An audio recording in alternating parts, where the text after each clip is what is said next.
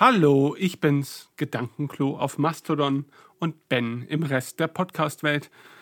Ich wurde gerade inspiriert von einer Nachricht, die ich erhalten habe über das Nintendo 64 Kit, also dieses Nintendo 64, wo zwei vermutliche Zwillinge, nee, nicht Zwillinge, äh, Geschwister zu Weihnachten ein Nintendo 64 erhalten und komplett ausrasten und das als Meme seit mindestens 15 Jahren durch die Welt gereicht wird, vermutlich. Äh, mir ging es ähnlich zu jener Zeit. Also ich war äh, ein junger Typ, noch nicht volljährig, also weitaus nicht volljährig. 1996, 97 muss das gewesen sein, als das N64 in Deutschland erschienen ist. Also war ich da ungefähr 13, 14 äh, und habe da schon einen Aushilfsjob in unserem örtlichen, dörflichen Sparmarkt gehabt. Ähm, kennt ihr das noch? Also ich meine, Sparmärkte kennt ja nicht mehr jeder, der unter 20 ist, vermute ich mal. Denn das gibt es ja so hier in unserem Umfeld nicht mehr. Damals war es aber so, es gab in jedem Dorf im Prinzip so einen Sparmarkt.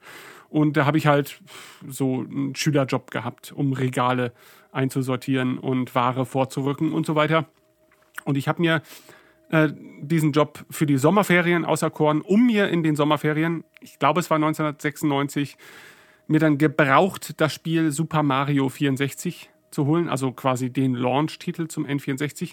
Denn Nintendo hat seinerzeit äh, ja sehr viel Werbung betrieben für das N64. Unter anderem war es halt so, dass sie in Spielwarenabteilungen diverser Kaufhäuser kostenlose VHS-Kassetten verteilt haben. Äh, da gab es halt so ein, so ein, Display, also so ein Pappständer, vielleicht war es auch nicht Pappe, sondern Kunststoff, auf dem halt diverse kostenlose VHS-Kassetten lagen. Und auf diesen VHS-Kassetten wurde halt die 3D-Grafik-Power dieses Nintendo 64 präsentiert. Und das war halt mega heftig. Also, das hat mich damals so abartig beeindruckt, dass ich mich in dem Jahr, in dem es dann auf Weihnachten zulief, auch dazu genötigt fühlte, für meine Eltern, also meine Mutter und meinen damaligen Stiefvater, ein, nicht einen Wunschzettel zu schreiben, sondern einen Wunsch Magazin zu konzipieren. Das bestand aus Rätseln, Artikeln über diverse Inhalte und äh, handgezeichneten Comics. Und alle deuteten darauf hin, dass ich mir auf jeden Fall dieses Nintendo 64 wünschte. Und ich meine, das war schon teuer, glaube ich, zu der Zeit. Ich glaube 399 Mark, D-Mark oder sowas war es äh, um den Dreh. Ähm, ich habe nicht damit gerechnet, dass zu bekommen. Denn äh, das Verhältnis zwischen mir und meinem Stiefvater war halt sehr ernst und Geld war halt bei uns ein Problem, würde ich jetzt mal behaupten. Aber ich habe mich halt wochenlang mit diesem Wunschzettel-Magazin befasst und es wurde wirklich anerkannt. Ich habe von den Leuten, von denen ich es eigentlich nicht erwartet habe, dann äh, in diesem Jahr zu Weihnachten ein Nintendo 64 erhalten, konnte mein selbst erarbeitetes ähm, Super Mario 64 oder nur Mario 64, nee, heißt es nicht Super Mario 64? Ich bin mir gerade gar nicht mehr sicher. Ähm, spielen. Und sie haben mir noch Mario Kart 64, ich glaube, das kam auch noch rechtzeitig raus in dem Jahr, geschenkt. Und damit wurde es zu meiner Herzensspielkonsole, selbst wenn es natürlich vorher schon Game Boy gab und Super Nintendo und äh, NES. Äh, ich hatte tatsächlich von den, von den 16-Bit-Konsolen keine. Äh, von den 8-Bit-Konsolen nur einen Game Boy. Den habe ich mir von meinem Konfirmationsgeld geholt, also ein Game Boy Pocket damals in Silber mit, äh, ich glaube, einem Spiel erstmal nur Super Mario Land 2. Das war aber auch mega gut. Irgendwann hatte ich dann eine Schublade voll Gameboy-Spielen, die man sich halt in der Familie ja, abgekauft hat oder ausgetauscht hat und so weiter. Also das war schon eine tolle Zeit. Also Gameboy war halt super geil, so bekackt die Konsole eigentlich auch war ähm, was so die technischen Rahmenbedingungen betrifft. Also kein, also ein rein passives LCD-Display, keine Hintergrundbeleuchtung. Äh, war halt schon sehr speziell. Ähm, aber dennoch war das eine magische Zeit. Also ich weiß gar nicht, wie viel Zeit ich mit Super Mario Land 2 äh, und, und Wario World, nee, Wario Land war es dann ja wahrscheinlich auf dem Gameboy, ne? Äh, was so fast noch ein besseres Super Mario Land 2 war äh, so von der Konzeption her. Und dann natürlich Zelda.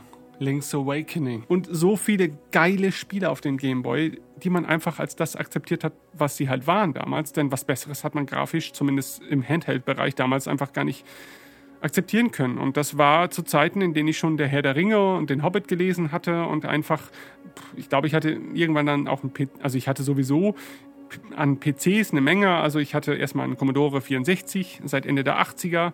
Äh, das war natürlich mein Liebescomputer, zu dem ich heute noch ganz große Liebe hege und der auch hier zumindest in einem Wiederkauf immer noch seinen Platz hat. Ähm, nach dem C64 kam ein 286er PC, der zu einem 386er aufgerüstet wurde, allerdings nur mit 3, irgendwas Faktor Y Megabyte RAM. Das heißt, und ohne CD-Laufwerk und so weiter, das war alles noch zu 3,5 Zoll, äh, Zoll Diskettenzeiten und den habe ich dennoch sehr geliebt, denn ich habe sehr viele tolle Spiele darauf spielen können, so wie Indiana Jones 3 und 4, also die Adventures von LucasArts. Und Abseits davon auch Day of the Tentacle, glaube ich, und ganz viele andere tolle Spiele. Also da gab es eine Menge, dass ich auf dem System spielen konnte. Rebel Assault dann irgendwann halt nicht mehr, denn das erforderte ein CD-ROM-Laufwerk und mindestens 4 Megabyte Speicher. Und damals gab es ja noch diverse Methoden, seinen Speicher künstlich in die Höhe zu treiben durch irgendwelche Config-Sys oder wie ist das noch, RAM.sys? Ich weiß es gar nicht mehr. Also tatsächlich vergesse ich allmählich diese frühen Tricks. Hm. Aber es war eine super spannende Zeit und jedes Mal war es ein enormer Sprung von der einen Plattform zum nächsten. Also ihr müsst euch wirklich vorstellen, ich habe vom 386er, vom aufgerüsteten 386er, ähm, den Umstieg zum N64 gemacht, weil ich keine Playstation, kein Super Nintendo hatte. Und das war halt einfach wie die Offenbarung des Himmels. Äh, nichts sah jemals so gut aus. Dann habe ich meinen ersten PC mir selbst gekauft durch eigens erarbeitetes Geld in meinen Ferienjobtätigkeiten. Das waren von der Firma Peacock. Ich weiß gar nicht, ob es sie noch gibt, aber es war damals schon so eine Billo-Versandfirma für PC-Komplettsysteme. Ähm, habe ich mir einen äh, PC mit einem Celeron 466 Megahertz gekauft äh, mit, keine Ahnung, 16 Megabyte RAM oder so. Ich, das war damals, glaube ich, der Standard oder so. Das war schon okay. Ne? Und eine AT Rage 2 Grafikkarte, das war halt auch damals schon Schund. ATI kennt heute auch keiner mehr. Das ist so ein bisschen das, was heute AMD ist. Also AMD ist ja kein Schund. Ähm, aber ATI war halt äh, damals der Konkurrent zu 3DFX. 3DFX. Also das, was Nvidia dann, glaube ich, irgendwann aufgekauft hat. Ähm, also eine es gab da auch schon so zwei Grafikkartenwelten. Es gab die 3DFX-Karten, die haben mit den Voodoo-Karten, glaube ich, wenn nicht sogar die ersten 3D-Beschleuniger-Karten rausgebracht. Zur Erklärung ganz kurz, damals hatte man im Prinzip eine Grafikkarte in seinem Computer und dann, wenn man 3D-Sachen machen wollte, zusätzlich noch eine 3D-Beschleunigerkarte. Das war ein Zeitraum, in dem das halt so stattfand. Also man hatte im Prinzip immer zwei Grafikkarten im PC. Irgendwann ich glaube, das war, ja, die Voodoo Banshee von 3DFX war halt so die erste Kombikarte, die halt 2D und 3D-Komponenten äh, vereint hat und ist im Prinzip die Blaupause für alle Grafikkarten, die man heutzutage so kaufen würde, würde ich jetzt mal behaupten, also ohne mich darauf festlegen zu wollen. Ähm, und ich denke, die Rage hat, ich glaube, die Rage war auch nur eine reine 3D-Karte. Ich weiß nicht, was ATI damals für Kombikarten hatte. Auf jeden Fall war es halt so, das waren halt Zeiten, in denen man halt LAN-Partys hatte und so. Und dann hat man halt Quake 3 oder, äh, nee, Quake 2 erstmal nur und Half-Life gespielt, also 98, 99 so um den Dreh rum. Und äh, da gab es auch die ersten Onboard-Soundkarten. Und ich weiß noch, dass meine erste LAN bei einem Kumpel daraus bestand, dass ich Quake 2 im Deathmatch mit ganz vielen Leuten gespielt habe, hatte aber keinen Ton in diesem First-Person-Shooter. Weil äh, ich hatte in meinem Peacock-PC äh, und der damals noch AT Rage 2 Karte eine Onboard-Soundkarte und das war völlig modern und völlig abgefahren, dass man eine Onboard-Soundkarte hatte. Aber die wurde halt von Quake 2 nicht unterstützt. Die wurde halt gar nicht erkannt als Soundchip und deswegen musste ich halt stumm diesen Ego-Shooter spielen. Ich habe mich aber dennoch, glaube ich, sogar halbwegs okay schlagen können. Auf den darauffolgenden ähm, LAN-Partys konnte ich dann Abhilfe schaffen. Ich habe mir irgendwie so einen Soundblaster 16 oder so geholt. Äh, und dann, dann lief das auch alles. Das war halt eine der Mainstream-Karten äh, Karten damals. Soundblaster kennt auch keine Sau mehr. Äh, war schon geil. Wie hießen die? War Soundblaster nicht auch von Creative? Ich weiß es nicht mehr. Äh, also da muss mich mal jemand auf den neuesten Stand bringen, wie so die Firmenhistorie damals bei den Soundblaster-Casten. Karten ich will immer Carsten sagen, abgelaufen ist. Aber es war eine ultra spannende Zeit und jeder Step war immer atemberaubend. Es kam irgendwann Unreal Tournament raus und Unreal Tournament äh, 2003 kam dann auch später. Wir hatten Quake 3, also Unreal Tournament und Quake 3 sind im Abstand von wenigen Wochen, glaube ich sogar nur, erschienen. Ähm, und wir liebten beides. Also es gibt ja häufig so Lagerbildungen zwischen Quake 3 und Unreal Tournament 99. Wir fanden beides geil auf seine eigene Art und Weise und haben auch beides auf unseren LANs im Clan gespielt. Ähm, ich würde sagen, insgesamt war Unreal Tournament immer so ein bisschen so die variablere Geschichte und vielleicht insgesamt auch so ein bisschen größer sogar als Quake 3. Und Quake 3 war eher fokussierter auf sein Gameplay und war aber dennoch geil. Also ich würde auf keins der beiden verzichten wollen. Ich spiele es auch jetzt noch regelmäßig, allerdings meistens gegen Bots. Das ist ein Riesenvorteil dieser beiden Spiele. Beide haben Bots mitgebracht, die auch super geil waren zu der Zeit und auch heute noch total gut performen können. Äh, also die Unreal Quake-Zeit war eine richtig tolle Sache. Mm, wir wurden ein bisschen torpediert dann zu LAN Partyzeiten von der ganzen ähm, Counter-Strike-Bewegung. Wir waren nicht so Counter-Strike-Leute, wurden es dann später aber auch irgendwann. Und ich verstehe auch die Liebe dazu und den Reiz daran. Aber eine Zeit lang war Counter-Strike halt wirklich so ein bisschen so der, keine Ahnung, der, der Stolperstein für das, was wir bisher an LAN-Partys hatten, weil es halt nicht mehr so simpel war, ja? äh, wie, wie die anderen Spiele, die wir sonst zocken.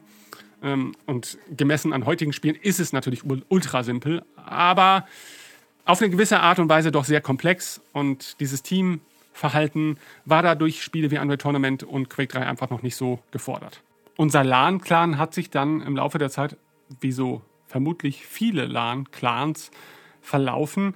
Äh, nicht so ganz für mich. Also es gab dann immer noch so, so Mods für Half-Life. Also die stammten stellenweise ähm, aus der Quake 2 Szene, aber da Half-Life dann so der erfolgreichste Mainstream-Titel wurde, sind viele Mod-Entwickler umgestiegen auf die Half-Life Engine, welche eine modifizierte Quake 1 Engine ist, was für den Tech-Nerd wahrscheinlich nochmal interessant ist, dass halt eben eine modifizierte Quake 1 Engine, was das Leben ihrer Modifikation betrifft, deutlich langfristige Auswirkungen auf die Gaming-Landschaft hatte, als das wesentlich modernere Quake 2. Ähm, also es gab so Sachen wie Action Quake, das wurde dann zu Action Half-Life. Es gab so Sachen wie Day of Defeat. Und das ist eine Zeit lang zumindest einer der erfolgreichsten World War II Multiplayer-Shooter gewesen. Es gab dann irgendwann äh, zu Source-Seiten, also äh, nach Half-Life 2, wo die Source Engine dann auch freigegeben wurde für Mod-Entwickler, gab es dann auch eine, eine, eine quasi zweite ja, wie soll ich das sagen, ähm, Genesis für Half-Life 1 Mods, die dann halt eben sich selbst aktualisiert haben auf die Half-Life Source Engine. Dementsprechend gab es halt sowas wie Team Fortress 2, das basierte, glaube ich, auch von vornherein auf der Source Engine, wie auch Day of Defeat, Doppelpunkt Source, was wiederum auch auf der neueren Engine basierte, was nicht mehr ganz an, glaube ich, die Erfolge der Erstversion anknüpfen konnte, aber dennoch, finde ich, zu einer Zeit stattfand, wo solche Mods halbwegs erfolgreich waren. Und der of Defeat 2 oder beziehungsweise der of Defeat Source hat halt auch nach wie vor eine, ein, eine sehr kleine, aber eine sehr auf diesen Mod fixierte Fangemeinde auf Steam vorzuweisen. Hm, aber natürlich haben wir da schon längst so die gemütlichen Pfade einer LAN-Party verlassen. Und das ist auch das, was mich so ein bisschen von diesem Online-Gaming selbst fortgetrieben hat. Also ich habe mich dann schon, so wie andere Leute auch, parallel mit Online-Rollenspielen befasst. Mein erstes war Meridian. War es Meridian? Ich glaube schon. Äh, das habe ich gespielt, so rein experimentell. Dann irgendwann bin ich zu Ultima Online gestoßen und das war für mich auch wieder so eine Niederkunft aller Götter, denn in diesem Spiel konnte man alles machen. Und ich war letztendlich Tischler auf einem der offiziellen Server damals und habe halt einfach Holz gehackt, Möbel erstellt, einen eigenen Laden besessen in einer Stadt auf dem Server. Ähm, und dieser Laden wurde von CPU gesteuerten kaufmännischen Angestellten geführt und die haben dann halt Möbel für ihre Häuser bei mir gekauft. Äh, zwischendurch war ich dann auch Mitglied einer Dorftheatergruppe und man hat sich dann halt zu festgelegten Zeitpunkten in diesem Online-Rollenspiel auf der Dorftheaterbühne äh, getroffen, um halt einem dörflichen Publikum, das sich dann auch zu diesen Zeitpunkten dort versammelt hat, Stücke aufzuführen, die halt vorher auch, naja, von anderen Mitgliedern dieses Spiels und dieser Gemeinschaft konzipiert wurden. Und das war schon so immersiv, wie ich glaube ich kein Online-Rollenspiel später mal erlebt habe. Also weder WoW noch, noch keine Ahnung, ähm, Elder Scrolls Online oder so, die tendenziell mittlerweile schon Methoden bieten, um ein ähnliches Gefühl zu erzeugen, hat es kein Spiel mehr geschafft, weil kein Spiel, glaube ich, so viel der Fantasie des Spielers überlassen hat wie äh, wie Ultima Online. dieses Gefühl zu replizieren, welches sich damals einstellte. Also es war eine ultra spannende Zeit. Es war wirklich wie ein Eintauchen in eine völlig andere Welt und nicht so Gameplay orientiert, wie dann irgendwann WoW wurde. Und ich will WoW überhaupt nicht äh, dafür, wie soll ich das sagen, sch schelten. Ähm, ich bin jahrelanger WoW-Spieler, habe auch als Vetor nicht so lang wie unser Podcast-Mitglied Jörg gespielt, aber ich habe beide basieren im Prinzip auf den gleichen Gameplay-Mechaniken, wie ich finde, denn SWTOR wurde auch lange Zeit als WoW-Klon verschrien und das trifft, glaube ich, im weitesten Sinne auch definitiv zu. Und das ist ja auch nicht schlecht, denn WoW hat total viel gut gemacht, wenn es darum geht, ein solches Spiel erfolgreich an die Massen zu bringen. Und das hat WoW ja nun mal nachweislich bis heute durchaus äh, geschafft.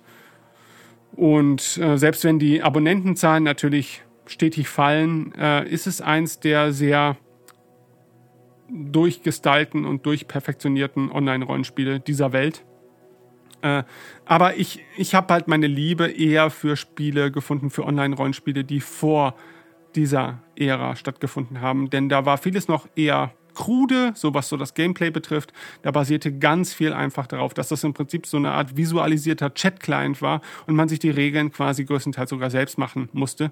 Ähm, aber das hat halt schon zwangsläufig dazu geführt, dass man einfach mehr miteinander interagieren musste und das hat natürlich zu einer Immersität, Immersivität, Immersivität, ich, ja, ihr wisst, was ich meine, geführt, ähm, die man sonst höchstens bei, bei klassischen Pen-and-Paper-Rollenspielrunden am heimischen Wohnzimmertisch erleben durfte.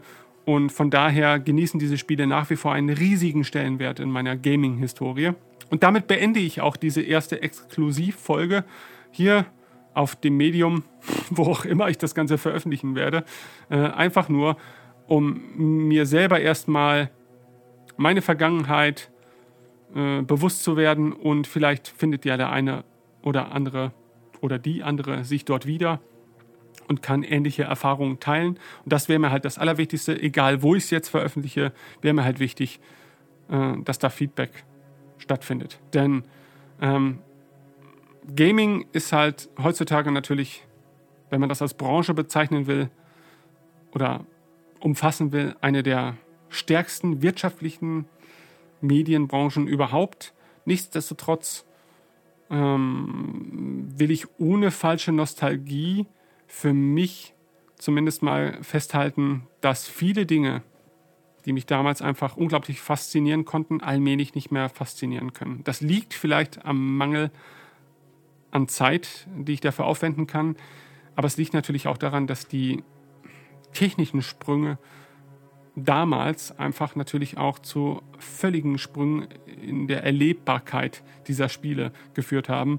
Und dementsprechend war man auch weitaus mehr beeindruckt, als das heutzutage der Fall sein kann, nur weil, keine Ahnung, eine Engine, die ein gewisses Spiel antreibt, jetzt noch mehr Details in puncto Beleuchtung und Texturen hervorbringt.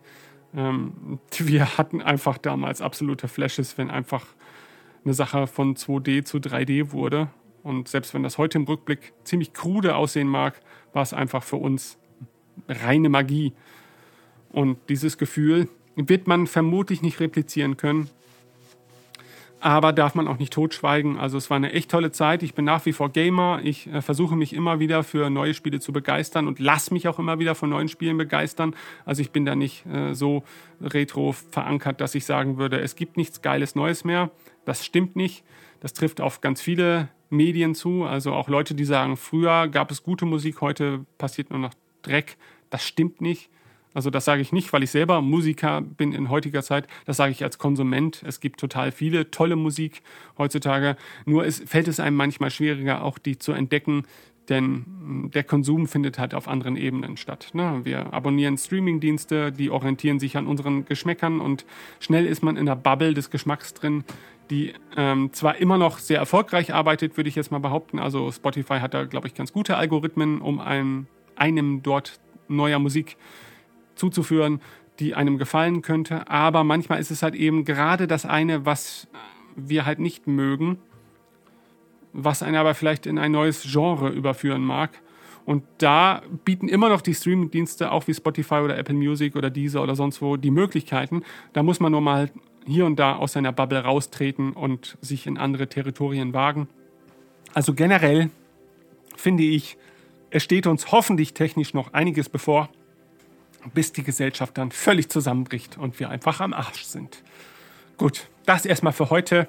Das reicht ja dann wahrscheinlich auch an Lauflänge. Bis denn, euer Ben.